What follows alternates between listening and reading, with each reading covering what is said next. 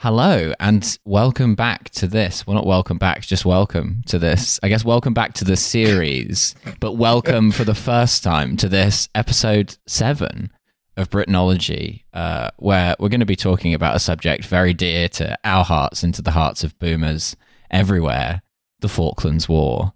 Um, I am Milo Edwards, and I'm joined as ever by my co host, Nate Bethea. Hello. Thank you for having me on this momentous day to discuss uh, some rocks in the South Atlantic, Yeah. some penguins, and some inbred Yeah. white English people, sort of. When the Royal Marines and Two Para raised a big flag with the crying laughing emoji over Port Stanley.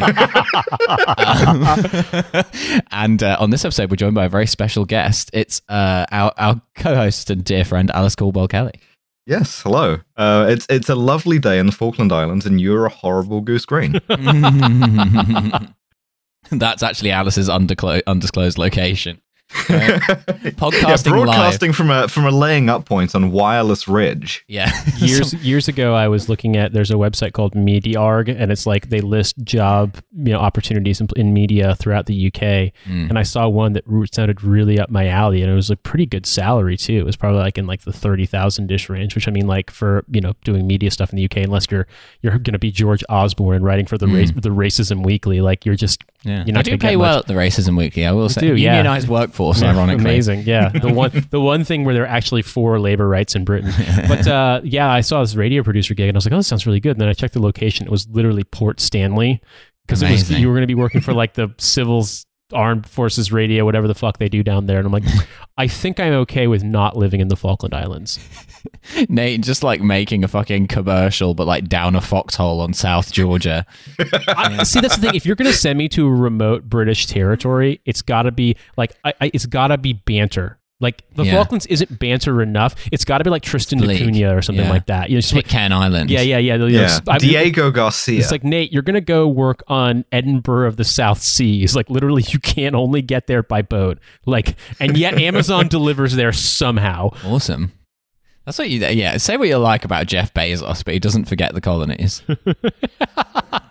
That's true. Yeah. Um. So I thought, like, uh, up top, um, th- uh, this warranted a brief discussion of what the Falkland Islands actually are. Um, which I think uh, the British listeners will probably know, American listeners may not. Um, they are some very small islands that are about 300 miles off the coast of Patagonia in South America. Um, and they've been British since like 1842. Um, yeah. and before Through that, the time honored expedient of sending British people there to yeah, farm sheep and be British. Yeah. Oh, wait, hang on. 1833, actually, apparently. So I, I checked my notes. And before that, they'd had also some like vague, like Spanish and French and Argentine attempts at having a settlement there. Although at that point, an Argentine settlement was really just a Spanish settlement. Yeah, Spanish settlement because Argentina, Um, Argentina didn't become independent, I believe, until I, I want to say in the 1830s or 40s, um, maybe later than that, because most of Spain's empire s- stayed part of Spain until the, the mid 19th Mhm. century. Yeah. But um, the British government, the, the empire, was heavily, heavily involved in uh, Yeah. both Argentina and Chile, particularly in sort of establishing like a monopoly on selling, on buying Mm. resources and selling finished products.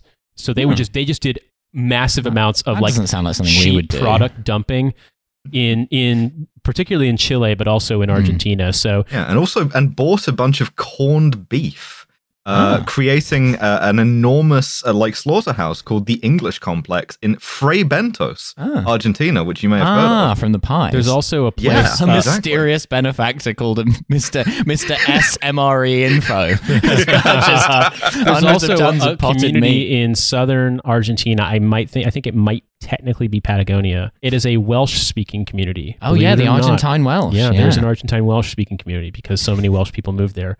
And God, that's a fucking un- cursed unencum- un- concept. unencumbered by the English for once, they were able to establish independence, and now they are just Argentinian citizens. This is the future Hmm. that Plaid Cymru wants. They want all of you to move to Patagonia. yeah, That's right. cool. Um, I mean, you know, uh, some of the least problematic people ever to emigrate to Argentina, in my opinion. um, and I can say that with confidence. Um, yeah. So, I mean, th- my main point in this his- this brief potted history of the Falkland Islands is that they are some fucking rainy ass rocks in the South Atlantic, where like a few thousand people live who are like pretty much entirely British, and they're just like incredibly like, as we will discover in the rest of this episode, they are incredibly yada home counties ass people who happen to live like five thousand miles from Britain. Very much so. And uh, before this, these islands were completely uninhabited because, like, why would you inhabit them? Uh, and that is a question no one has ever answered. Uh, and so basically, like, they, there's no logical reason why they should be British, but there's no logical reason why they should belong to literally anyone. They're just like pointless islands in the middle of the Atlantic. Like, any claim to sovereignty over these islands is just like makes no sense. It's Yeah. pure saber Well, I mean, when you get down that far south in South America, the borders are almost completely arbitrary. They stop corresponding to terrain features and start corresponding to just lines that have been drawn, like straight Yeah. lines.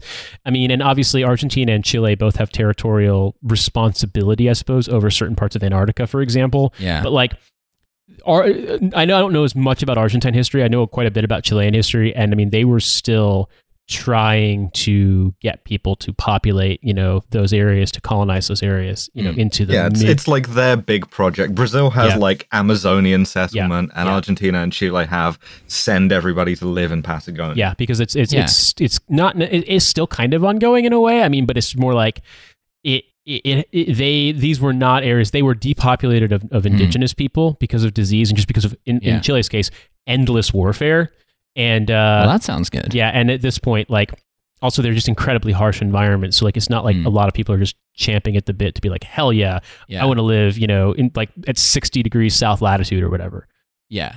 Uh, I, I guess the, the thesis I'm setting up here is I don't want any uwus getting in my mentions saying it's woke to say that the Falklands are Argentine territory. It is not. Argentina is a bad country. Britain isn't necessarily better, but we will not be taking the Argentine side in this. No, Okay. especially, especially the Argentina of 1982, Yeah. which was fully a the, the one fascist dictatorship in South America that Margaret Thatcher found she didn't like. I'll just say this too: Argentinians or Argentines, Argies, are very Yeah. into the line. Ar- Argies, yeah. sorry, are Yeah. very are very into the line that uh, they love Bargy. we don't give a shit. Send those people back. Those islands belong to us. Even to this day, you will meet people Hmm. your your age, Milo, or younger, Yeah. who are just like, nope, Las Malvinas son Argentinas. Like that's hundred percent. So just understand that like there's a big amount of Argentine nationalism revolving around uh around that. Two stupid Yeah. rocks But with but some sheep. also yeah. th- Yeah. it's not the only manifestation of it because obviously like a lot of, of what you might call the same kind of energy is directed towards uh, trying to seek redress for the crimes of the Galtieri regime, which Mm. we're going to talk about. Yeah. I mean, bad government. Something something I will say is that I think that um you know making no direct allusions I would say that it is generally the facet of a slightly shit country to be incredibly concerned with like very stupid like talismanic symbols of your national power. Oh yeah, uh, totally. But that's why the, the the big quote about the Falklands War is that it's two bald men fighting over a comb, Yep, right? that Yeah, was exactly. Pablo Neruda, the uh, Chilean Stalinist poet, Yeah. who said that. Yes, that's and correct. uh, and for example, certain nationalities and their nationalists who get very het up about whether you use certain definite articles in front of their country or not. I was going to say, well, I mean, as as we famously know, there is zero contention or argument or even stress about whether or not Tsushima slash Dokdo is either Japanese or Korean. Uh, Mm. legitimately, two uninhabited tiny rocks about the size of the building that we're in right now, Yeah. and Yep. m- bro, they will fucking cut each other's throats for that shit. I Why love They to care live. On, I so love to live on a concrete barge in the Paracel Islands, which is slowly creating a concrete thing on the Paracel Islands where more of my friends can live. Francis just so we can say we live there. Francis Docto is Francis Wheato's Wario. check, check this shit out, Docto twins. so let me let me Huh? let me just say this as a, as a brief corollary before we uh actually I don't think I used that word correctly. As just an aside before we talk about just caveat what the commander said. yeah ex- exactly. Let me caveat off that for a second. All right, y'all just form a Let me- semicircle. Let me have a caveat on that zoot. Um, so to give you an example of the political culture of Argentina, um, Argentina was a very, very rich country in the early part of the 20th century. is not rich anymore. It at one point formed what you might call like a sort of uh, like social democracy with incredible amounts of cronyism and Mhm. corruption.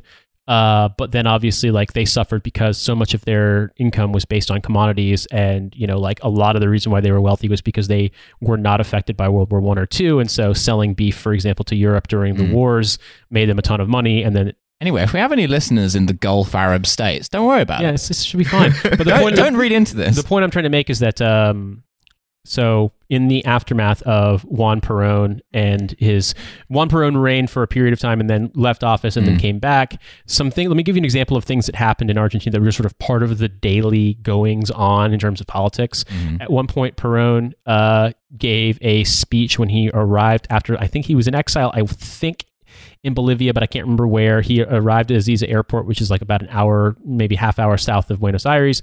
Um, a sniper opened fire on the crowd and killed like 30 something people. Another time, he was giving a speech in the 50s, I believe.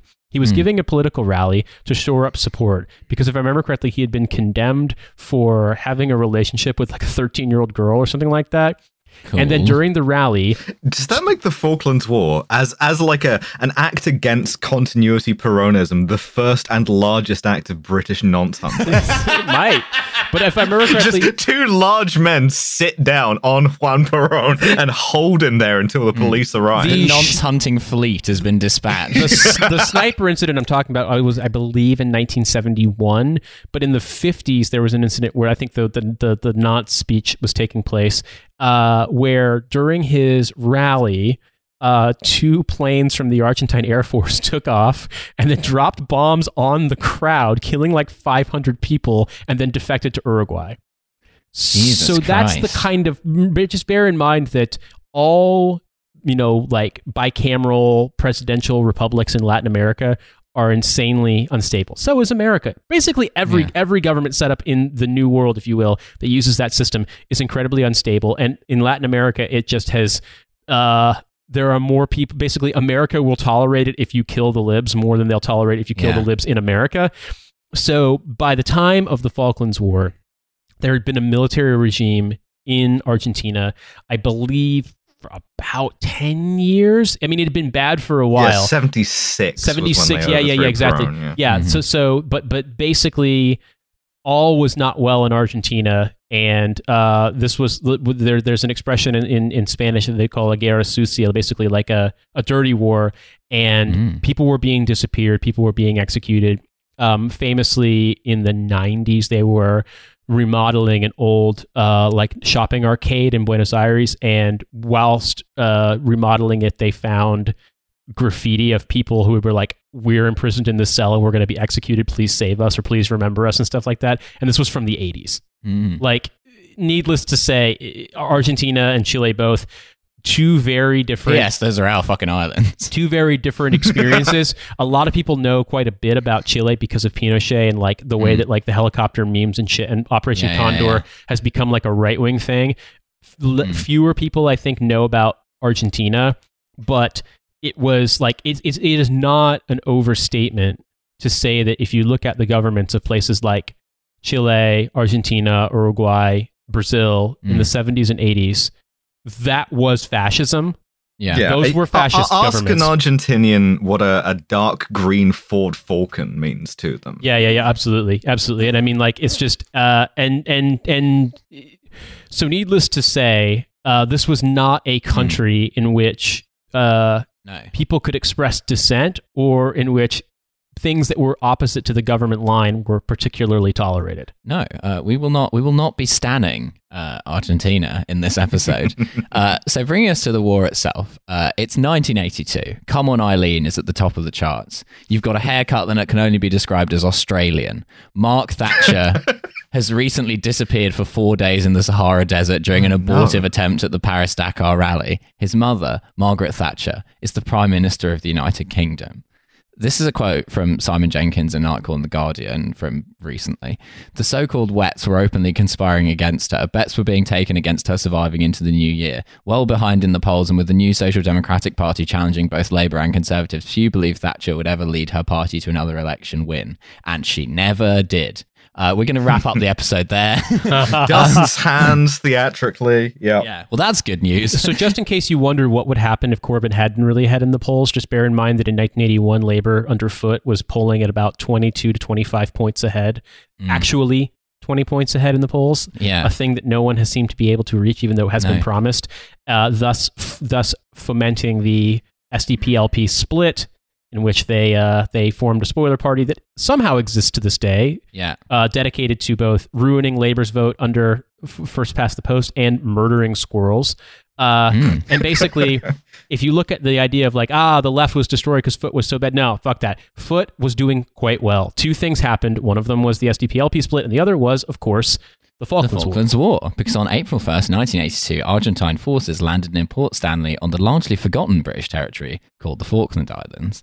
Uh, now, at this point, I think it's fairly safe to say that basically the Argentine military junta, based on the reading I've done, had assumed that the general le- level of chaos in Thatcher's government at the time would lead to the British government basically not doing anything. And they were basically sitting at the poker table and staring everyone down with like the world's shittest hand and just hoping that like going all in was going to work. Uh, Thatcher, however, correctly saw this as an opportunity to distract from how fucked everything was. And uh, despite Reagan telling her that she could not do this, she was just like, send the fleet. We're, we're doing it. We're going in, lads. Yeah, which is, I think, partly why this lives so so deeply in the imagination of the British boomers is that it's kind of the last hurrah, uh, other than like the Suez crisis, for actually going against what the US yeah, wants. if the Suez had worked, it would be this, but it didn't. Yeah. And similarly, It also involved teaming up with the French, which we don't like. Yeah, as a yeah, rule. yeah. Well, al- al- also, just bear in mind that um, th- the UK's unemployment rate was like shockingly bad. Mm. Basically, by in Thatcher's first premiership, uh, I want to say the UK's workforce was something along the lines of like maybe 18 to 20 million adults. I mean, the UK's population was much smaller than it is now. Ev- Every day you had to go to work in the factory where a policeman hit you over the head with a truncheon, killing you. So basically, right. Basically, there were something like three million unemployed adults. Like the UK had one of the the highest, if not the highest, unemployment rate in the developed world. Uh, there famously was was a prediction from the IMF that the UK was going to regress into not being a developed country anymore. So things things were very Yeah. bad economically. And fortunately, that never happened either. So there's no need to think any more about that. So, long story short, yes, this was a, a, a prime opportunity. I remember reading somewhere that Thatcher in 1981, when things were at their worst in terms of her polling, and just basically sat in the the back garden of one of either the estate or, or 10 Downing Street, just in a daze, just being like, "I'm the worst prime minister ever. Everything fucking sucks." And God, I wish we could have maintained that energy. It's terrible how Just so many professional downfall. women have imposter syndrome, isn't it? It really is. Name me a male prime minister who's ever felt that way. Um, uh, I mean, one of the, the the the one almost immediately prior to Thatcher, two prime ministers before Thatcher did spend a lot of time convinced that the that MI5 was trying to kill him, and then it turned out yeah, they were. correctly. yeah. that is the funniest possible outcome. It's being called mad for years. Yeah, and MI5 are not actually that good at killing prime ministers, it turns Yeah. out. So they just they kind of try, but not really that hard. No. All they can do is like keep saying, "What's all this then?" until you accidentally fall down the stairs.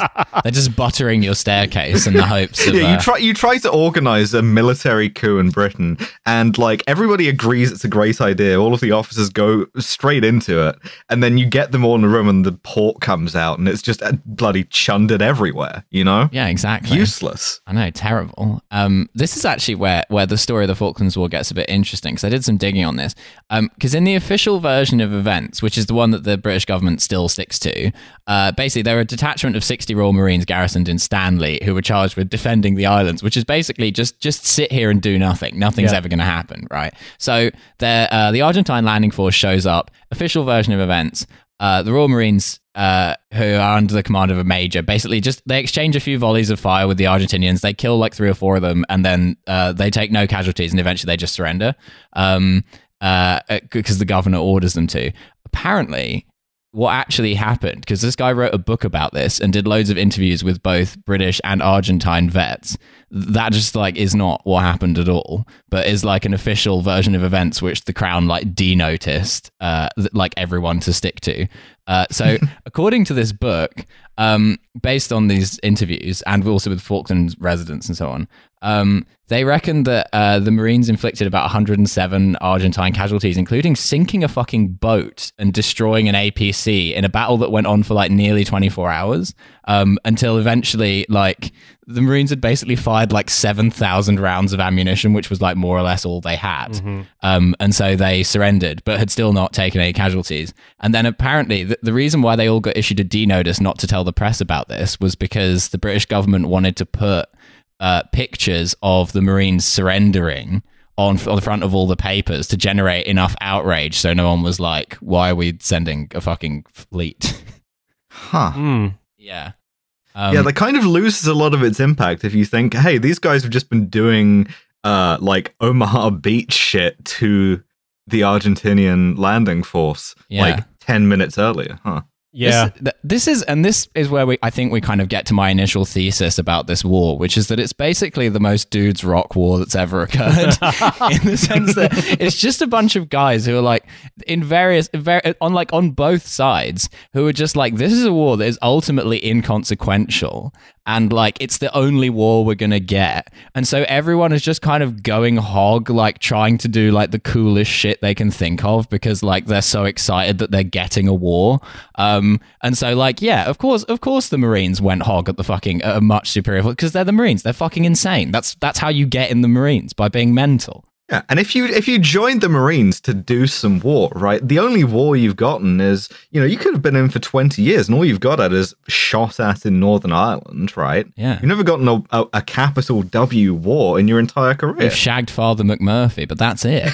yeah, that's right. Also, bear in mind that uh, I mean, the British military in the early '80s was far better equipped than the Argentine military by an order of magnitude. Most of the equipment the Mm. Argentine military was using was World War II vintage, Yeah. like steel pot helmets and uh, Mhm. clip rifles and stuff like that. Whereas Like- we were using very modern stuff from the 50s, like our dodgy rework of the FN FAL. Yeah. And because they were fascists, they loved conscription. And so all of these guys who they sent to the Falklands were, you know, 16, 17, 18, and just, you know, waiting to get into college or whatever. Mm. Uh, had no clue what they were in for, didn't want to be there, and we're up against Psycho Baz, who Yeah. has been grinding his teeth in West Germany for 25 years, waiting for the Third Guards tank army to come over the border. Yeah, you do want to come up against, as a conscript, some fucking green lids who have basically been deliberately bred to have no remorse or pity or any human emotions. Also, I mean, bear in mind that like one of the, one of the the, the famous um, sort of conundrums for the Argentine military in this war was that you had people in basically foxholes they had dug with entrenching tools, Mm. you know, with medium light machine gun, medium and light machine guns, maybe some heavy machine guns, uh, getting strafed at night by Harriers with night vision. Mm. And these guys are basically like just like shooting at sound, not knowing what the fuck is going on, just getting obliterated, you know, wearing like the kind of stuff that people would have worn, like, you know, at the Incheon landings. Like, it, it genuinely, there was a technical mismatch once, once the fleet got involved. And so it doesn't surprise me that, that uh, a garrison, like a half company sized garrison, was able to inflict that many casualties and take no Yeah. casualties of their own, Yeah. given the circumstances. Well, and also because like th- th- that's kind of that's what the Marines are for. Like they train for that kind of shit because they're supposed to be like a small deployable force. So this is like this is like their wettest ever dream: getting attacked in the night by a bunch of ill-equipped idiots, and they get to like do like psycho Baz shit. yeah, Like- this is basically tower defense, the fucking flash game, except an actual war. um, yeah. Uh, anyway, this is at the point where I would like to take us on a little digression because I'm sure Alice knows this, but I, d- I think Nate might not know this. The uh, the Royal Marines were not the only British forces deployed on the Falkland Islands. Cool boy, was there another British force that was even more psychotic than the Royal Marines, and I am talking about something called the Falkland Islands Defence Force. Yeah, it's real fucking snake eaters here. Yeah. You, you, you think Delta Force are tough? You think the SAS are tough? No, you, nothing on these guys. You- I cannot describe to you the face Nate is currently making, but it's one of intense trepidation. I'm, in, I'm envisioning I'm envisioning a kind of more weird and inbred dad's army. Yes, that's exactly what it is. I, it, it's hard to define like exactly legally where it stands because it's like funded by the Falkland Islands government, but it's like sort of part of the British Army, but it- of not. It's basically like an official paramilitary organization. Sort of somewhere in the same chain of command as a public school cadet detachment, and at about pitched at about the same sort of level of military discipline. Exactly. But yeah, this is you're exactly right, Nate. This is what I had written in my notes is just this is dad's army shit. So um, I am gonna I'm gonna read to you from a bit of Wikipedia from the Falklands Defence Force. First of April 1982, alongside the Royal Marines Party, the FIDF was mobilised to defend the islands from the Argentine invasion. Many of its members lived in remote settlements, so given the limited notice of its approximately 120 men, some 23 turned out. the, the following day, Sir Rex Hunt ordered them to surrender. The Argentines confiscated all of the FIDF's equipment and declared them to be an illegal organisation. For the duration of the war, some members of the FIDF were kept under house arrest at Fox Bay until the Argentine surrender. The FIDF was reformed in 1983. Now, most of them were kept under house arrest. That is, all except for one man. A man that I will call Dad Rambo. Dad. Shooting down Mi-24s with a bow and arrow. Yeah, yeah, almost. It's it's time that we learn a little bit about Terry Peck. um, so uh, Terry Peck was an islander who worked as a policeman and served in the FIDF. Here's an excerpt from his involvement in a previous Argentine incident.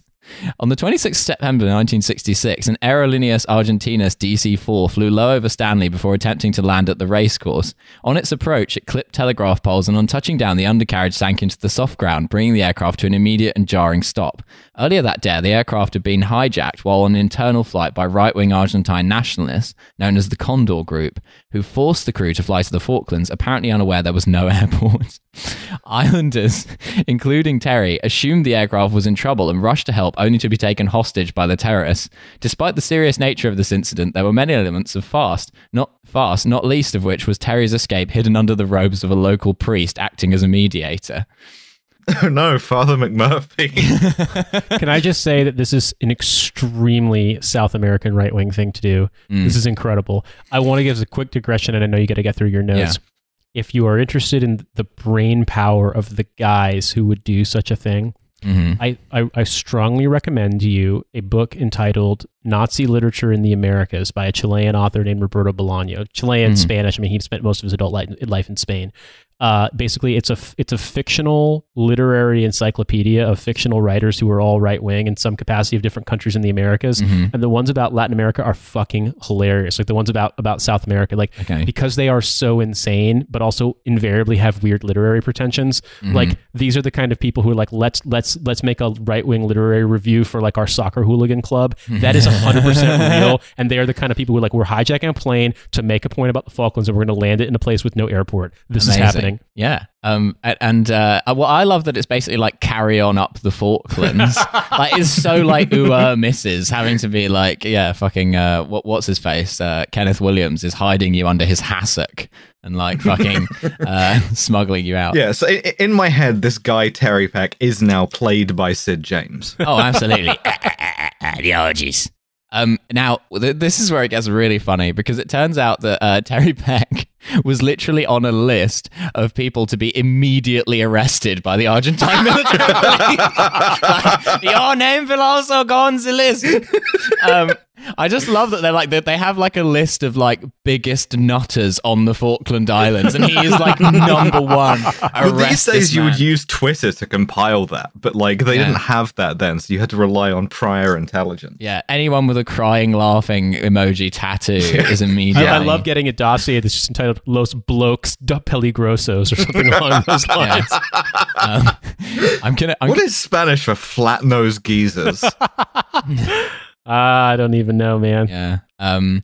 Uh, p- planos is that like Plano, flans? yeah, yeah, yeah, Plano, yeah, yeah, yeah, yeah. I mean, I guess you could say Los nosos planos. No, no, no, no, no. I think, I, I, something along the lines of yeah, like like tipos tipos con narices, plata, planos, or something along those lines. Yeah. But uh, yeah, I, I have no idea. That's right. Um, I'm going to read some more from this time from Terry Peck's Wikipedia because I don't know who wrote this, but it's fucking incredible.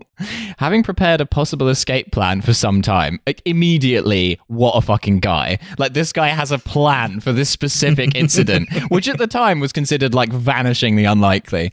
Uh, Terry armed himself with a semi automatic pistol, borrowed a motorbike from the garage of an expatriate, and fled Stanley. His first stop was Long Island Farm, home of Neil and Glenda Watson, where a party was in full swing celebrating the Queen's birthday.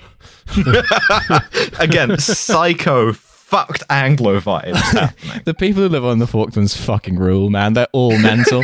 Um, this was nearly his undoing, as the party did not hear the approach of a Puma helicopter until it was too late. How loud were they celebrating the fucking Queen's birthday? Like, how loud can you sing God Save the Queen? Um, and the house was already surrounded by Argentine soldiers. Fortunately, the search of the house was half hearted, and he escaped detection by the simple expedient of locking himself in the toilet. Classic. Avoiding the fucking ticket inspector on the train vibes. Um, he left for Green Patch to find locals expecting him. There he acquired cold weather gear and rashes left there by a party of Royal Navy sailors from HMS Endurance. It doesn't really say whether like deliberately or just discarded. Like un- this guy's doing Steve MRE info shit again. Um, he then spent 10 miserable days camping in a remote part of the islands known as Geordie's Valley, where he had vanished before the occupation. Eventually, the cold sapped his morale and he risked a fire for the chance of a hot meal. Unfortunately, just as it was ready, he accidentally knocked it over. It was the lowest point of his escape, and demoralized, he sought help from Trudy Morrison at Brookfield Farm. A warm meal and a bath improved his mood, and with the help of other islanders, he recovered weapons hidden by the Royal Marines who escaped during the invasion. This is less of an insurgency and more you're just camping by that Yeah. point. Now I have a machine gun. Ho ho ho. I can't imagine anyone who would be more concerned about this about like this man coming into the possession of Royal Marines weaponry than the Royal Marines. Just like holy shit, do not give that guy a machine gun. We've met him before. He's mental. Um, on the 21st of May, he finally heard the news he had been waiting for. Isabel Short, a resident of Port San Carlos, issued the cryptic message We've just received a lot of friends over the shortwave radio. I assume this is a swingers thing. Uh, when the BBC confirmed the landing, T- Terry immediately set out to link up with British forces. He's living the boomer dream. He absolutely is. Yeah, I mean, nothing could be more your dad than this. Like you're you're basically doing shitty camping for Queen and Country. Oh, 100%. Um, and I'm going to come back to Terry Peck later later in the episode to find out what, what happens to him, the most Rambo dad who ever lived. Um, so just to like recap some early war stuff, uh, there was there was a whole thing where the Argentines had all these missiles and fighter jets that they bought off of the French, French, yeah. which was basically their only functioning military equipment. The French then found it quite embarrassing that the Argentines were at war with one of their major allies, and so the French began training the RAF to like fight French fighter jets and like giving them all sorts of like weird details on like how to evade Exocet missiles. It was very, I just like I love the image of the French being like, "We are very sorry about selling all of these weapons to a fascist dictatorship. We did not know that you were going to have a war with them." huh?" um, meanwhile, the Israelis were just arming the Argentines, just just fully at it. Um, Agents of chaos shit. I do respect that aspect of Israeli foreign policy to just be Hmm. like, yeah, no, we'll just do the the most dudes rock thing in any given situation, which in this case is arming the fascists. yeah, they're doing like epic mealtime, but for wars. Like the Israelis just want to see more explosions. yeah. Um, uh, yeah, and so then um, uh, uh, the British submarine HMS Conqueror sunk the General Belgrano. There was some controversy over this. Gotcha. Yeah. Uh, yeah, there was the controversy was basically based around whether the Belgrano was leaving the theater of operations or maneuvering, and eventually the captain of the Belgrano said that he was actually maneuvering, so it was like a legal. Yeah, but th- this was but- like I, I- it's kind of embarrassing that this was like the biggest left opposition to the to the war was like Margaret Thatcher getting confronted on television by your actual mum as opposed to your actual dad who is out camping and Yeah. like trying to shoot down helicopters. he's trying to Your work out how mum- GPMG works. yeah, your actual mum is on the TV, like really laying into Margaret Thatcher about how the Belgrano was supposedly sailing out of the exclusion zone. Mm. Um, and it was like it was quite embarrassing for her. Yeah. Yeah. But also, I think that one of the reasons why the sinking of the Belgrano wasn't necessarily like a knock against Thatcher in the grand spectrum of British public opinion was that uh, there was another ship named after a, a famous city in the north, the HMS Yeah. Sheffield, which was Mhm. hit by an Exocet, Exocet missile. And if I'm not mistaken, it was sunk. Yeah, yeah, yeah. Yeah, which killed quite a few people. And so uh, yeah, needless to say, Yeah, I mean, Ex- Exocets hit quite a few ships. They hit the Atlantic Conveyor, which had all the helicopters on Mhm. it, uh, yeah, yeah, which yeah. destroyed all but one Chinook Chinook helicopter. helicopter, yeah. Yeah, and that was Yeah. the and that was the one flown by Prince Andrew, Skynons. yes, literally, yes. Skynauts. Yeah, and one thing I one thing I would point out about that that that is an interesting detail is that Chinooks have a much longer range than your typical helicopter and, and can also carry a lot more things, people, etc. And so, if, for example, you were trying to you know conduct combat operations on incredibly remote islands in the South Pacific, Let's helicopters just say hypothetically we South were. South Atlantic, yeah. Yeah. There there aren't Yeah. really a ton of good options because like if you are dependent on aircraft carriers, for example, or like a shipborne platform, you know, like a Blackhawk, a fucking, you know, uh a, a Huey, any things like Mm. that. They don't really have range. Like they can basically go 90 minutes one way and then have to turn around and come back, whereas Chinooks can go much further. So like, Mm.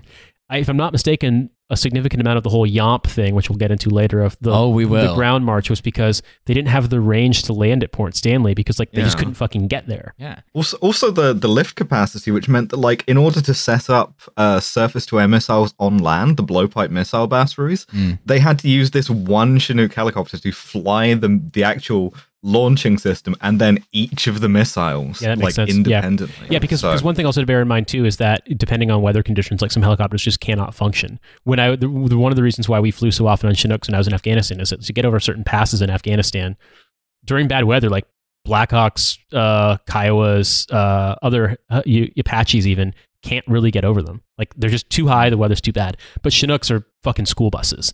They Yeah. can they can basically. I mean, if you can do it in a helicopter, you can do it in a Chinook. And so Mm. yeah, like ha- losing almost all of your Chinooks, not a very good thing.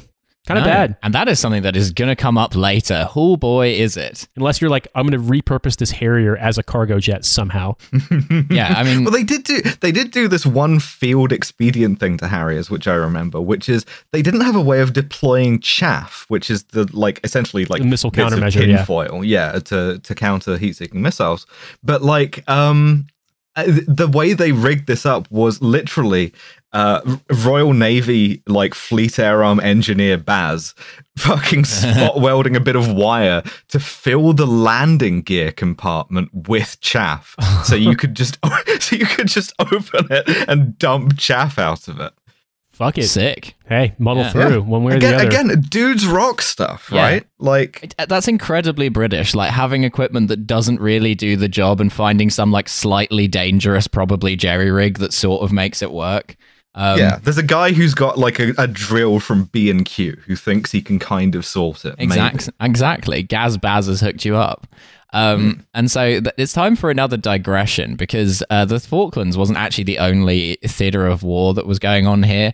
Uh, they did decide to send uh, some flat nosed geezers to give some people a, Gibraltar.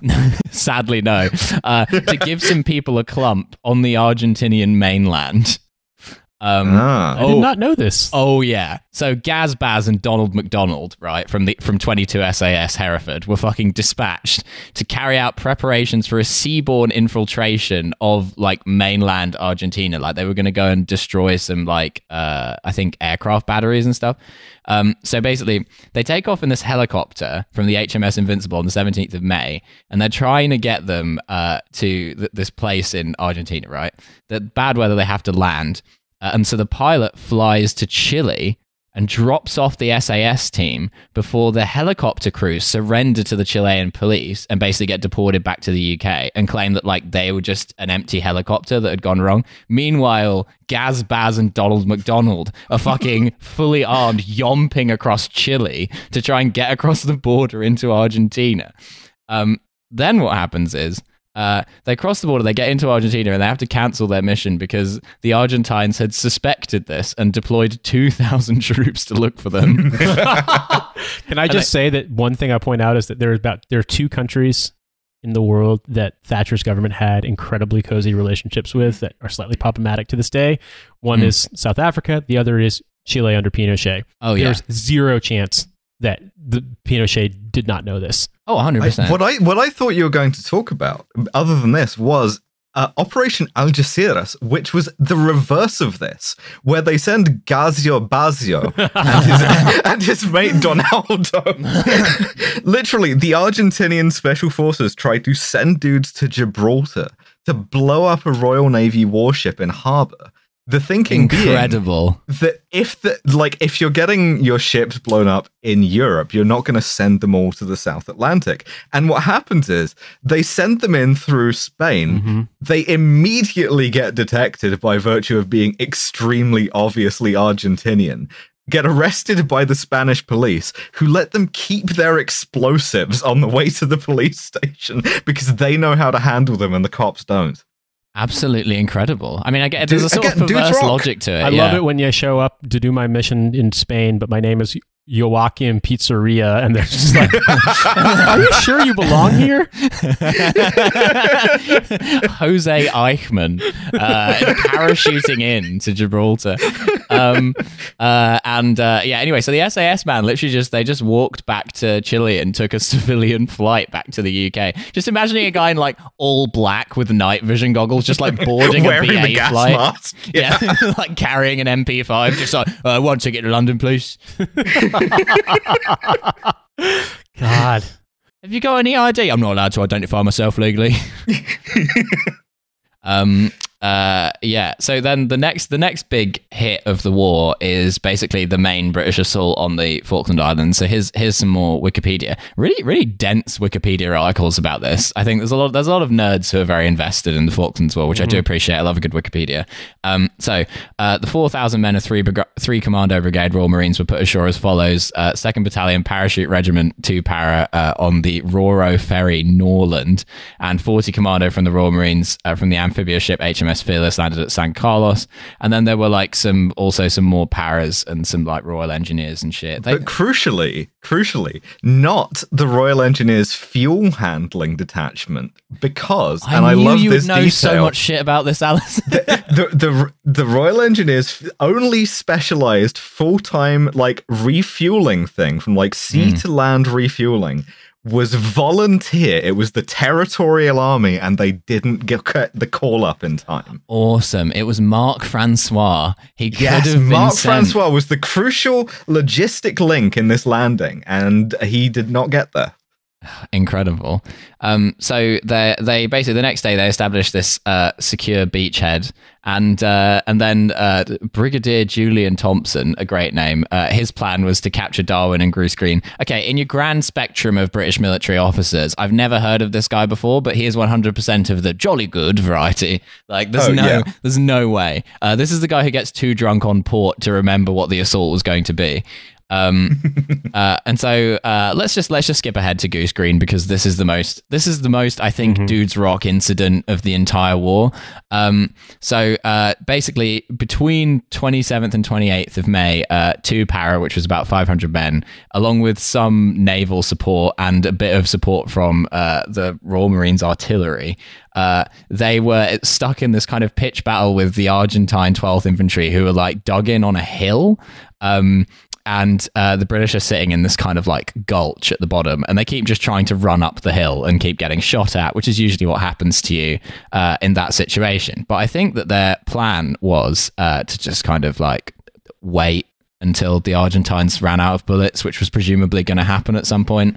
Um, I mean, Nate, you're the you're the tactical expert here, but uh, there was the, the the commanding officer of like the entire force decided that no, we're not we're not waiting for this. We're going to do some dudes rock H. shit. Jones. The Yeah. H stands for Herbert, by the way, Yeah. you can see why he took the H. Yeah, uh, Lieutenant Colonel H from Steps Jones, um, uh, who, uh, true to the form of being a para, absolutely fucking mental. Like, if you think the Marines are insane, I, I feel like I feel bad now for characterizing the Marines as insane. The Marines are quite insane. The paras are completely insane, right? Like, the paras is the Marines, but you also do boxing where you're not allowed to duck or block punches. Like Yeah, that. milling. yeah, fucking normal shit. Um, and so uh, this guy's like, nah, bored of this. And he just runs up the hill and suicide bombs the Argentine machine gun position by like just pulling all of his grenades and jumping in there.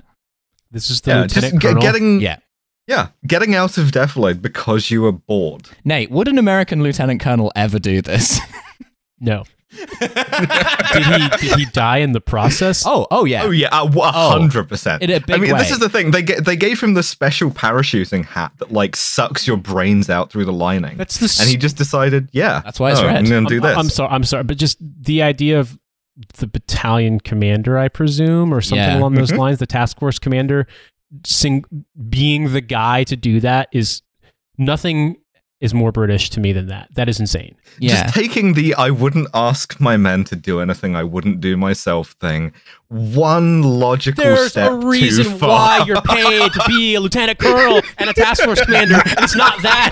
I'm sure you're really good from from fucking you know, knife and fork school at fucking digging trenches too. But there are other things you could be doing.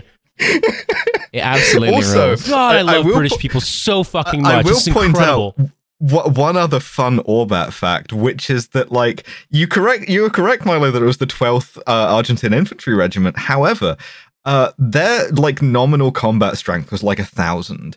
Only seven hundred combat worthy. The rest were Air Force ground personnel, mechanics, Awesome. technicians, and some men from the Argentine Coast Guard. Yeah. What was the size of the British task force, Alice? Do you know? Six hundred and ninety. So, like, you're basically a one to one already. Like, what the fuck are you doing? Jesus, Christ! like, look at look at the stats from this though. Okay, 17 British soldiers and 14, 47 Argentine soldiers were killed. A total of 961 Argentine troops, including 202 Argentine Air Force personnel, were taken prisoner. Like basically, this guy runs up the hill, blows up a machine gun nest, and the Argentinians like, yeah, fuck this. These guys are insane. like, like, wasn't that the battalion commander? Like, oh fuck these guys. I'm just laughing because I'm just like, surely you had mortars. Surely you had a mortar team. Surely you had Mhm. something. Yeah. Like you just, I just feel like you, unless there's just like a really, really fucking patriotic nasheed playing, I don't understand why you would do. Like it doesn't make any sense. Like tactically speaking, wh- why? Why would you do that? three lines on a shirt began playing, but like on the oud. yeah, I mean, this guy got the posthumous uh, Victoria Cross, uh, which is like the British equivalent of a Medal of Honor. So it's like kind of, the, the- but this is like you, you have to be mental to get awarded one of those. That's the we talked on the podcast before about Doughty-Wylie, who got the Victoria Cross at Gallipoli for like beating Turks to death with his walking stick while carrying a loaded revolver. like he's Yeah. just doing it for dudes just- rock reasons. I just that is okay. I'm I'm also finding out that the way in which H. Jones died was he was shot uh, by an Argentine sniper in the groin. Oh, Um, oh, that Mm. sucks. damn. Yeah, Go, going out the Hans Moleman way. I just man, man getting hit by gr- uh, man getting hit by SVD and groin. Yeah, Yeah, it's not what you want. It's not what Well- you would choose. So Goose Green then, uh, obviously, I, I, I, pre- I presume, yeah, like once they actually, you know, got an assessment of the battlefield, it was like, hmm, couple of dead here and there, slightly more dead on the Argentine side. Seventy nine percent of people are cold weather injuries, and it's just Mm, yeah. the battle's over. It's awesome. I mean, I love it when you, you literally you take like 17 casualties, but one of them is the commanding officer of the entire force, who should have been sat at the back on a fucking field telephone. Uh, amazing shit. Like 10 out of 10. I mean, if you wanted to be, in, I'm just going to say it. If you wanted to be insane as the senior person on the ground, you could go with the, the assault team to do that. I wouldn't necessarily recommend it, but you could go hmm. with them. You could you could be maybe slightly, maybe five paces to the rear of the guys who were putting down covering fire and then fucking throwing grenades and shit. But you wouldn't go by yourself. That's literally like I'm gonna die because it rules. Like Yeah. there's no other reason to do that. Well, and that's why normally it's fucking like lieutenants and captains who do this shit in the British Army because they're just people who hate their dad. They have no interest in like leading the rest of their life. They just want to go out in a way that's like going to look cool on TV. Um, by the time you're a, like a lieutenant colonel, like you've had opportunities to do this before. Um, this is why it's such a dude's rock war because it's just guys being like, you know what, fuck it, I'm just going to die. I mean, Like, yeah. The, the the fully the might as well die meme. yeah. Jesus. Um, uh, so let's let's go back to Terry Peck for a sec here because uh, his dad. I wonder what he's up to. Yeah, Dad Rambo has not. He has not signed off. He is very much still in play. He is in the theater of operations. he gets a whole piece to himself on the big operation. I'm just board. imagining Mm. like in in the U.S. Army, we have this thing that's like a very 90s video game looking display for like tactical graphics and stuff that's linked up to GPS. And so I'm just imagining we call it Blue Force Tracker because Blue Mhm. Force, like Blue Force versus Red Force, is sort of like a training thing for like Yeah. Yeah, good he guys gets versus his own counter. Yeah, And and I'm Blue wondering Force what, is like- the dick pill. And you've probably seen these, Alice, because I know that you you take an interest in this. But you know, like the mil- the military operational terms and graphics, like where you have like a rectangle with a cross through it for like that's like a friendly yeah, unit, yeah. and so like that. Like a diamond is like an enemy unit. I'm just imagining what would be the Terry Peck tactical it's graphic. the crying, laughing like, I was emoji. Gonna say, like Yes, like, yes, like, it like- is. Like, it's just like it's like a battalion strength geezer. Like I, I don't know what the what he's it would worth, be. he's worth 500 lesser men. Yeah, it's like one of the really obscure ones that's still technically on the books, like bicycle infantry, Or like- but it just says big lad. My favorite, my favorite one is that for uh, for for um, looting, rape, and pillage, if that's observed Mm. activity, the icon is a Viking helmet in a graphic. I'm not joking. It's a helmet with horns. Like, Incredible. yeah, gotta love operational terms Something, and something graphics. for Eleanor Janega to get furious about. Yeah. um, uh, so, for, for this for this thing, we say the Dark Ages was not actually a period of relative paucity of sources, but instead uh, a disruption of learning. yeah, that's right. Um, so anyway, this is from Terry Peck's Wikipedia again. Again, I do not know who wrote this Wikipedia, but it fucking rules. Coming over the ridge at Port San Carlos, he saw long lines of British infantry marching inland from the beachhead. He was grilled for three days by intelligence officers anxious to gather as much information as they could about the enemy, and probably extremely confused as to who the fuck this guy is. um, on the second day, he was approached by Major Roger Patton of the 3rd Battalion, the Parachute Regiment, with a request to act as a guide for his troops, and he had never had a bigger erection in his entire life. yeah, we're gonna make you. It, we're gonna put you in the army, but like for real. yeah, you're going to It's get like incredible shit. Um, yeah. Oh, Alice, there's there's some of that later. Uh, Terry volunteered without hesitation and was attached to Three Paras D Patrol Company. His first major contribution to the campaign was to organize local farmers and their vehicles to help overcome the severe lack of military transport. I believe this is your Chinooks again.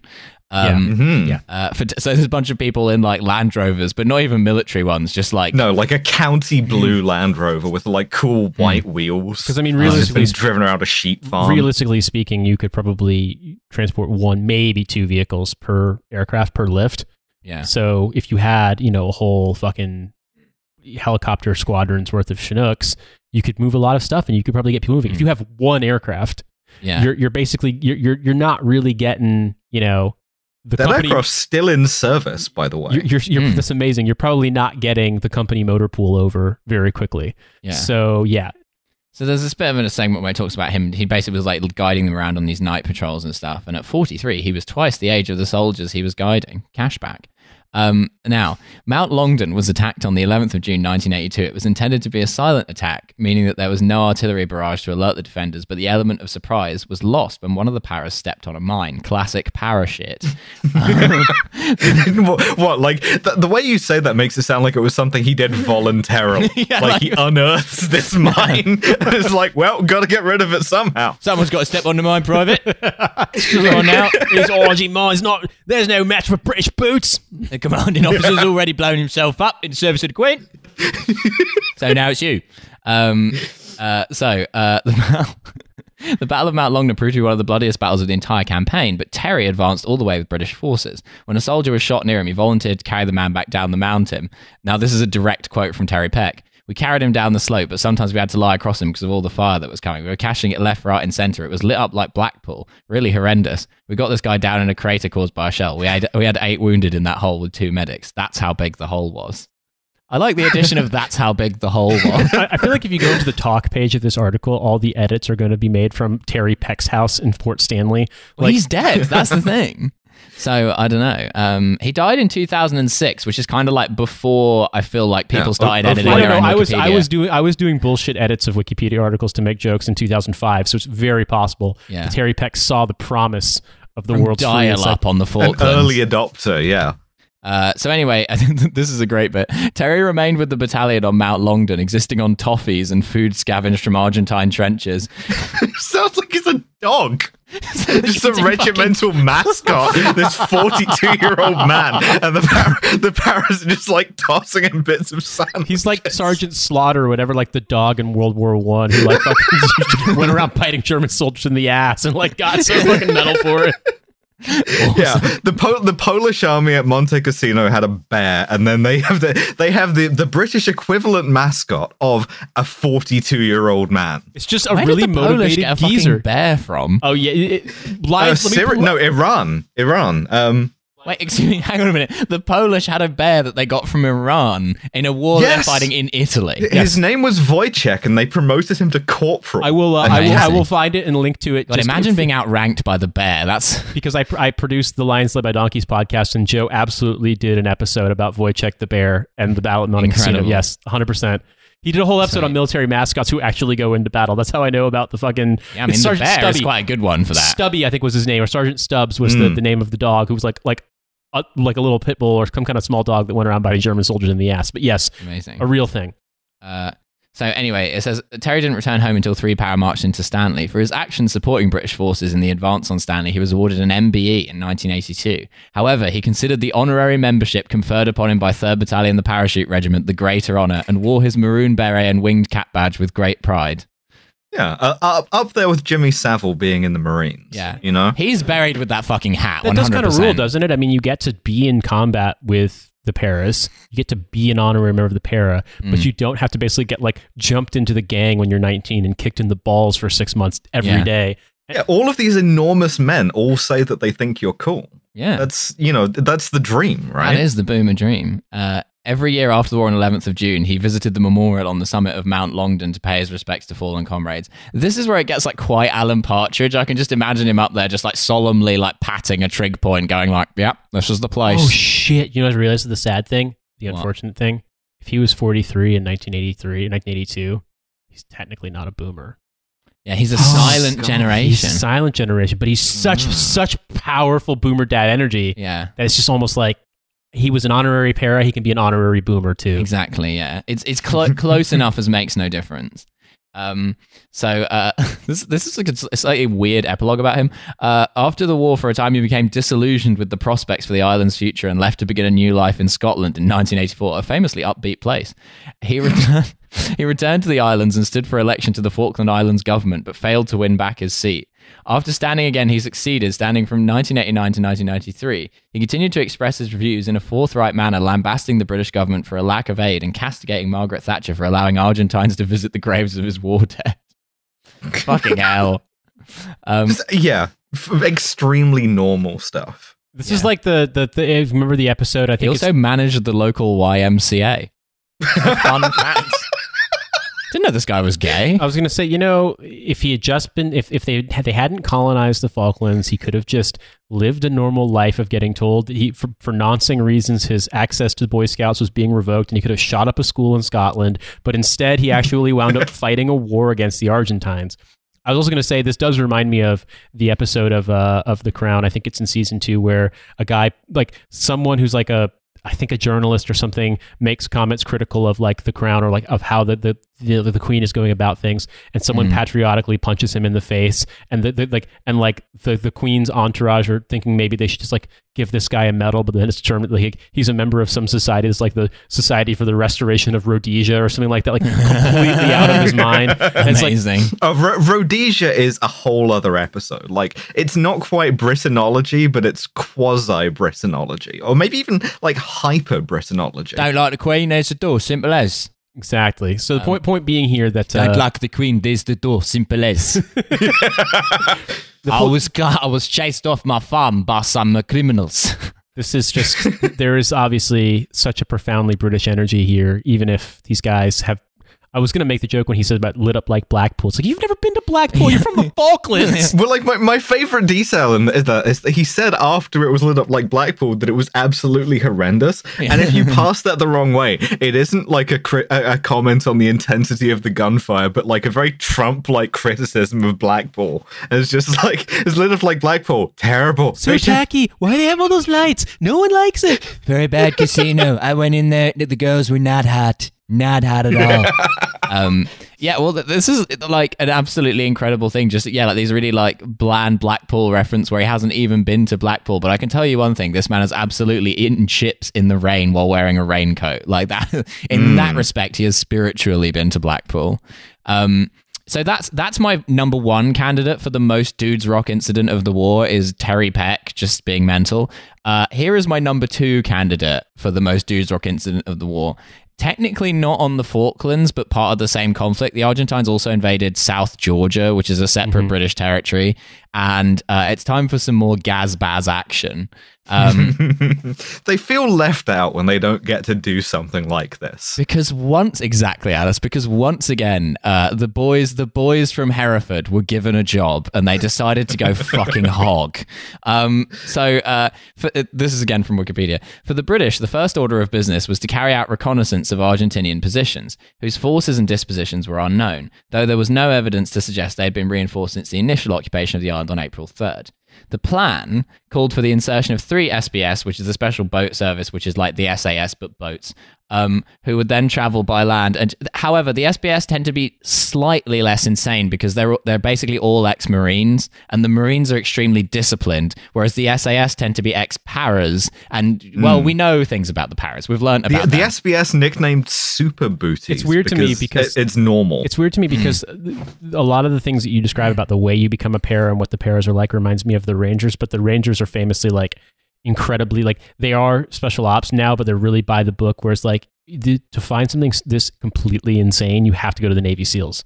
yeah. So it's sort of like if the SEALs were paratroopers. I mean, they are they do airborne shit, but like if they were an Hmm. army unit, they kill people with knives. yeah, exactly. They climb anchor cables, stab people, etc. Yeah. Oh, one one fun detail about this South Georgia operation is that when they were when they were prepping for this, when they were briefing for this on Diego Garcia, they fucked the supply line that was going to the Falklands because Gaz and his mate just nicked a bunch of stuff that they saw lying around in crates. uh, Amazing. and like rifles and ammunition and stuff that didn't get to the Falklands because they had just lifted it. We might need a bit of again, that. dudes rock. We'll Yeah, yeah, some of exactly. that gear. Lovely gear.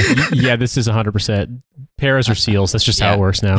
I mean, the seals would be like hiding cocaine in it. Um, That is true, yes. that would, uh, so uh, anyway, basically, the SBS, along with like some Marines officers who were attached to them, came up with like quite a reasonable plan of doing like a fast boat insertion onto the beach and setting up an OP to like do some reconnaissance, which is what they were actually supposed to fucking do. And the SBS were like, "Nah, we're not fucking doing that. That's gay." Um, and so. Reconnaissance is for puffs. Yeah, this is again. I, I directly quote from the Wikipedia. The SAS plan was somewhat more ambitious. Um, it called for a helicopter insertion, and the SAS had chosen Fortuna Glacier as a point of entry, as it was sufficiently far from e- enemy positions so as to preclude detection. The Argentines would not expect an attack from that direction, that being the direction of the glacier. Nate, you- just just off the top of your head, what problems do you foresee with this particular plan? If you're not already trained up on alpine shit and have all the kit you need, which you probably won't have because you need very Hmm. specialized equipment for doing alpine stuff, which ice climbing is absolutely part of, you are probably going to encounter way more problems than advantages when it comes to. I mean, honestly, given the amount of risk involved with doing an insertion that way, you you would probably be you could probably do one to one risk comparison between inserting via a glacier and just having the helicopters just fly over and do a fucking im- just immediate airborne assault. Like because Yeah. there's so many opportunities for shit to go wrong. And let's be honest here, if you're doing SAS shit, and it's probably a small unit. Like one Yeah. guy going down means everyone's fucked because you have to deal with the guy who's fallen down a crevasse or something. Oh yeah, it was like fifteen men. yeah. It's Um, just so now it's interesting that you say that because there were some people who said that at the time, uh, such as uh, the officer commanding on the ship, Captain Nick Baker, and also members of the British Antarctic Survey who happened to be there, who were like, "Yeah, you can't just walk across a glacier. That's not a thing." Uh, what, what do they know about the Antarctic? However, uh, the SAS major, who is in charge of D Squadron SAS, uh, and brace for a name here, Major Cedric Delves, overruled their objections on the basis that dudes fucking rock. um, and the SAS had strong political backing within the British government. Again, just everyone loves the SAS 'Cause because Maggie of the Iranian embassy. Yeah, because Maggie loved them to pieces. Yeah, a guy called Donald McDonald with a moustache as big as my head swinging in through a window dressed in all black. It's a dude's rock image. just it's just killing me. It's just like they don't have night vision. Like there's so much stuff you can do. You do have night vision, and you have like all the kit in the world that you need. Why would you make it harder on yourself by deciding that you're going to just like you're like, hey, I have a I have I have plus fifty dexterity. I'm I'm i'm going to become an expert on fucking climbing a Mm. ice. Yeah. Walking I across would also say that they, they they put this together. The assault force was made up of um like the command element, the mortar troop, and like whatever else they could scratch together Yeah. from the SAS they and had SBS. they had some men from Mountain Troop, which is the actual like walking across glaciers SAS guys, but like not enough. So they've got this cobbled together fifteen men, like five of whom are actual mountaineers. Um, now notice that uh, Major Cedric Delves, despite deciding to dudes rock, is like, yeah, I mean Captain Hamilton's going to be leading this one. I'm going to stay on the boat. um, I'm confident that dudes rock, but I'm not that confident. I'm hoping that Captain Hamilton is a mountaineer, but I'm guessing probably not. Uh, I don't know. Uh, the 15 men of Mountain Troop, led by Captain Gavin Hamilton, were airlifted onto Fortuna Glacier by two Wessex helicopters. They were immediately confronted with extreme conditions, including 100 mile an hour winds and freezing temperatures. Deep crevasses slowed the advance, and when the men attempted to set up camp and wait out the storm, their tents were swept away by the wind. Finally, after 15 hours on the glacier, Captain Hamilton requested evacuation with the message unable to move, environmental casualties imminent. Three Wessex helicopters were dispatched from task force, um, and basically they tried to airlift them out. Unfortunately, in the whiteout conditions, one pilot became disorientated and crashed his helicopter. The pass- a, a classic helicopter pilot move. Yeah. Yep. the passengers were loaded onto the two remaining helicopters, but soon afterwards, one of these hit a ridge and crashed. But once again, without any serious casualties, the last glacier, and after two failed attempts, managed to retrieve the downed SAS and aircrew, though their equipment had to be abandoned. The pilot, Lieutenant Commander Ian Stanley, managed to nurse his overloaded a- aircraft back to the HMS Antrim and made an emergency landing on the flight deck. Um, uh, so, but yeah, they basically, at the loss of two entire helicopters, managed to rescue uh, an SAS operation that only made it 15 hours into walking across a I mean, glacier. I'm I'm I'm a seven year army veteran who never did alpine shit, and I could have told you that like, hey, that's a bad idea. Like, I mean, hundred mile an hour winds, Yeah. huge hunks of ice, shit that melts, bad weather. Like helicopters, flying a helicopter has been described as basically like fly, like learning to ride a bike, but Mm. with a you know an additional dimension involved. And it's like, can you imagine riding a bike in hundred mile an hour winds? Probably not easy to keep your balance. Like, and Yeah. unlike a bike, if you fall over, you die. So, I mean, you can die on a bike too, but you know what I Yeah. mean. So, yeah, not a good plan.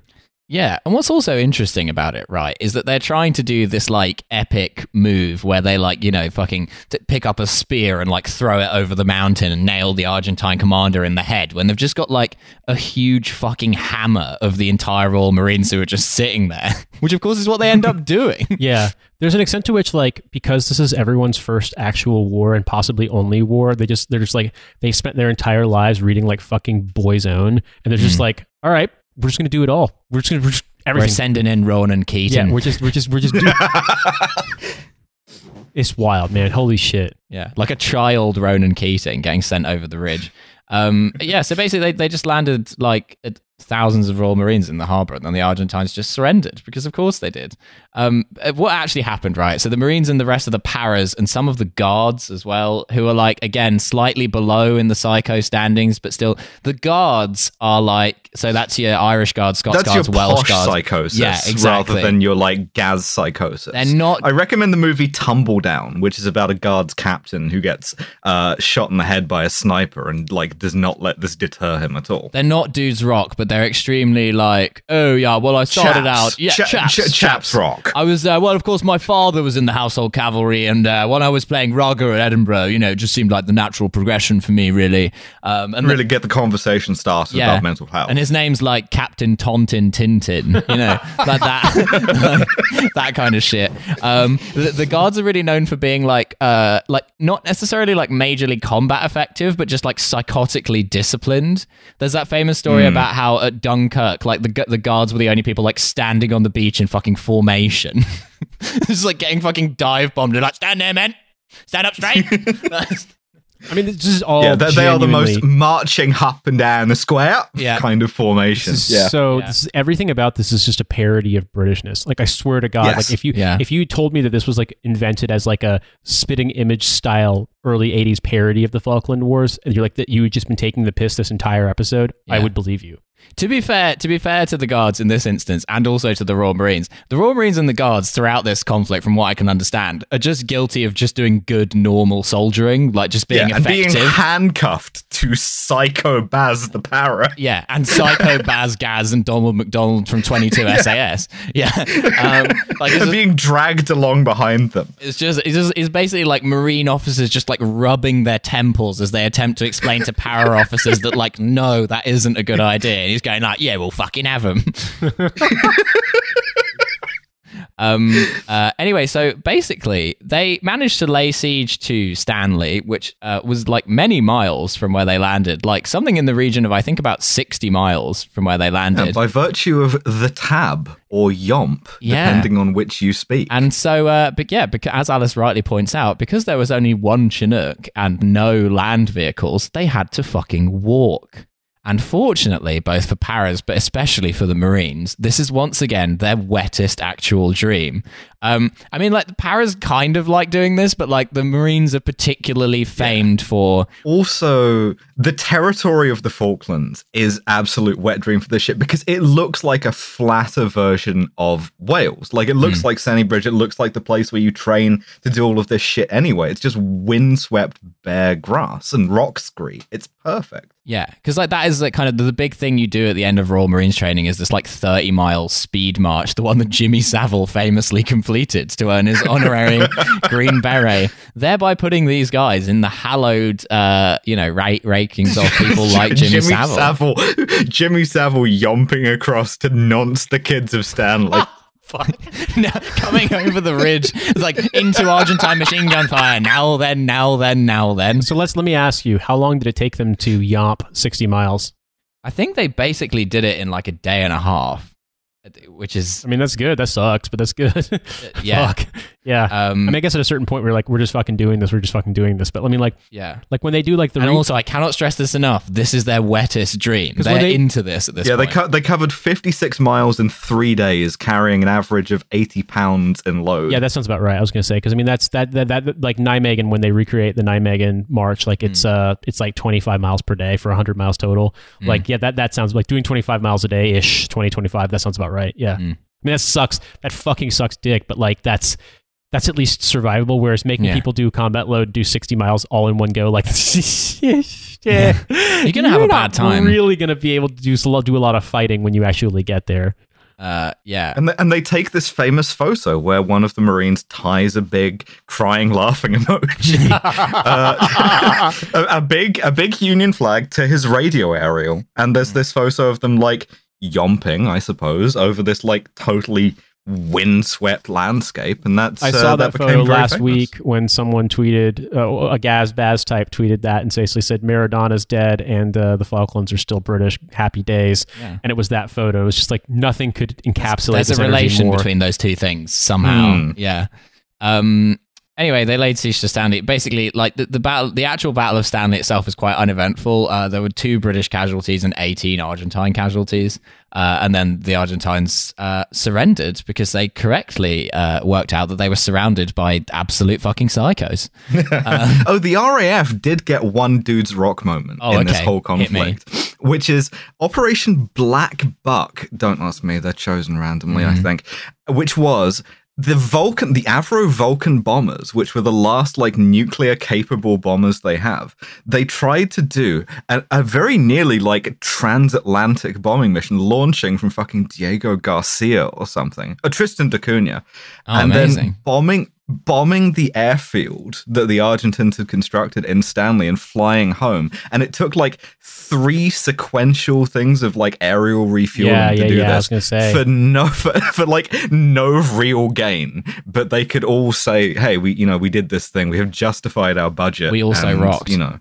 Yeah, we all we too rocked. Some some rocked all, but all rocked some.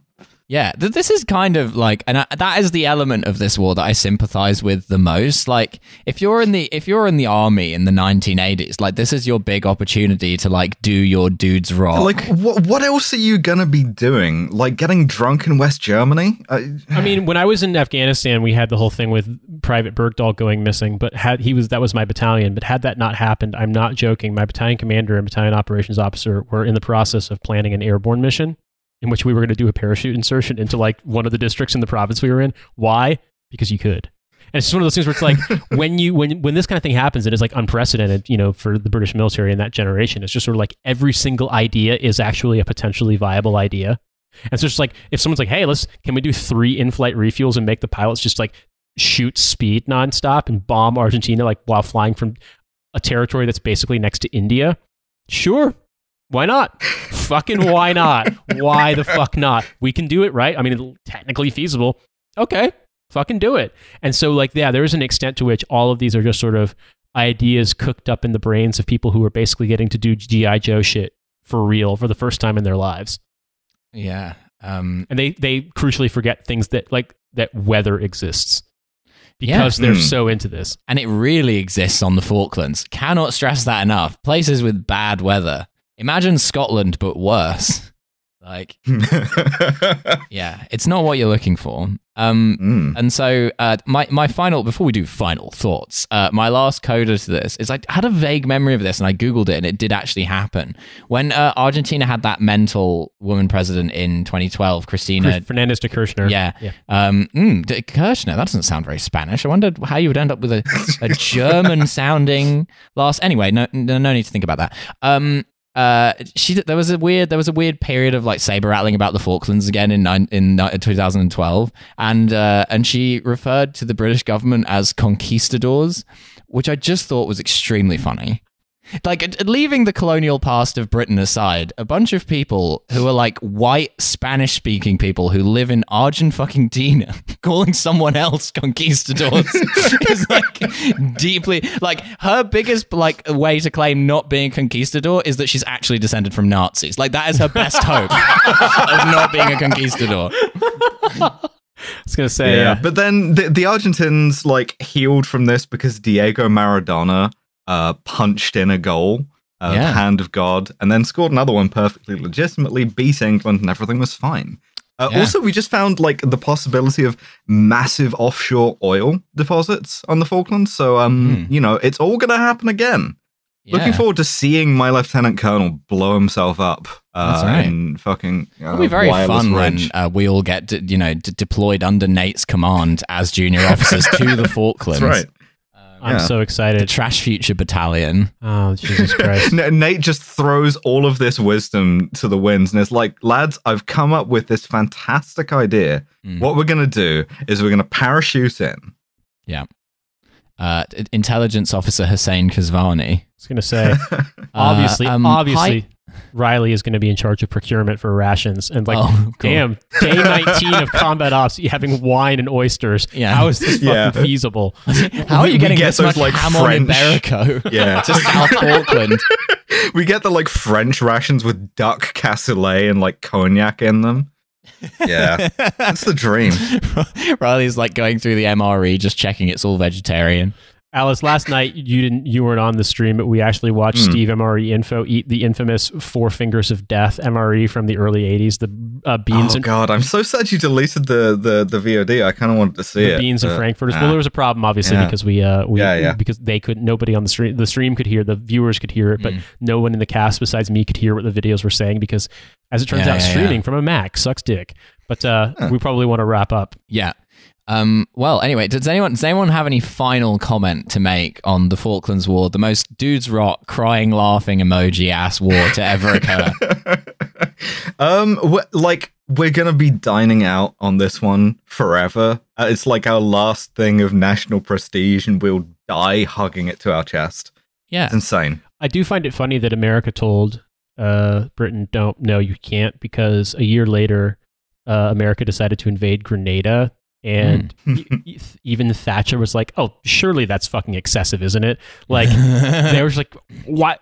What? You, you think that- Believe, believe Grenada was like a, a British colony at that point too. Yeah. Still, They basically were like, you were- you Hmm. you're going to go to war and invade an island nation because you're convinced that a couple of American medical students are being detained by the evil communist government. Hmm. When the American medical students were like, no, we're fine. like, wasn't the, wasn't the code name for that something like Acid Gambit? it might have been. it was Operation Urgent Fury was the mission, but I don't remember what, what That's the most Baz name for an Oh, operation. yeah, yeah, yeah, yeah. I mean, and, and there was, we, I mean, God, Operation highly illegal. if we did, if we did a Brit, like a reverse Britanology on Grenada, it would be hilarious because like, Uh, Acid Gambit was Panama. Yeah, but like, Well, the Yeah. Acid Gambit that was the early because because um, Just Mm. Cause was Panama the actual combat op, but Acid Gambit might have been the prep phase, yeah. In the way that like Mm. Desert Shield was the go hang out in Saudi Arabia for six months, and Desert Storm was the actual war. But yeah, I mean, honestly, this is just. I get it now. Uh, There's a lot about this stuff that I didn't understand about why it was so revered and like no one could ever shut the fuck up about it. Because I mean, it's 38 years ago. Like you know, at this Yeah. point, I mean, you don't hear a lot of Americans talking about Desert Storm or Just Cause or Urgent Fury that much anymore because like mm. other stuff's happened, and the British Army's been involved in the war in Iraq and the war in Yeah, Afghanistan. but it's But- little, this is just enough of a like But- actual war, or like without weren't doing any cool. counterinsurgency that seems unfair or boring or is like difficult to be inspired by. You have like something with like people lining up and shooting at each other. That's I really love the that's what they crave. That's what they want these What days. if it had gone differently, and, and that the the Falkland Islanders had realized the, the cultural superiority of the Argentines, and so like they were fighting against like the Falkland Viet Minh who really wanted to be Argentine. Like, just yeah, we've we've got the secure Gazio Hamlet Bazio. program, but yeah, yeah, that's right. It's like we reject your tripe, we eat churrasco. Yeah. um, yeah, I mean, you know, I think that's I think that would be an interesting timeline in which to live. Um, Hmm. but, but we are left simply uh, with the Dudes Rock timeline. We are Um, indeed. right. I think one of one of the more one of the more like uncomplicatedly enjoyable bits of British military history, in my view. We're not Mm. colonizing yeah, it- anyone. the highest proportion of farce yeah, to exactly. war crimes. I think the highest proportion of guys being hidden under a priest's robe. Um, yeah, Yeah. also true. Uh, so uh, Best moustaches by far. Oh, absolutely. And when those days everyone had a fucking mustache in the in the army, that was just the vibe. Um, so I think that's I think that's about it for this episode of Britanology. Mm. Um, it leaves me only to say thank you very much for listening, and thank you to Alice for joining us. Oh, thank you for inviting me on. I had a great time. Always a pleasure. All right, we'll see you all next time.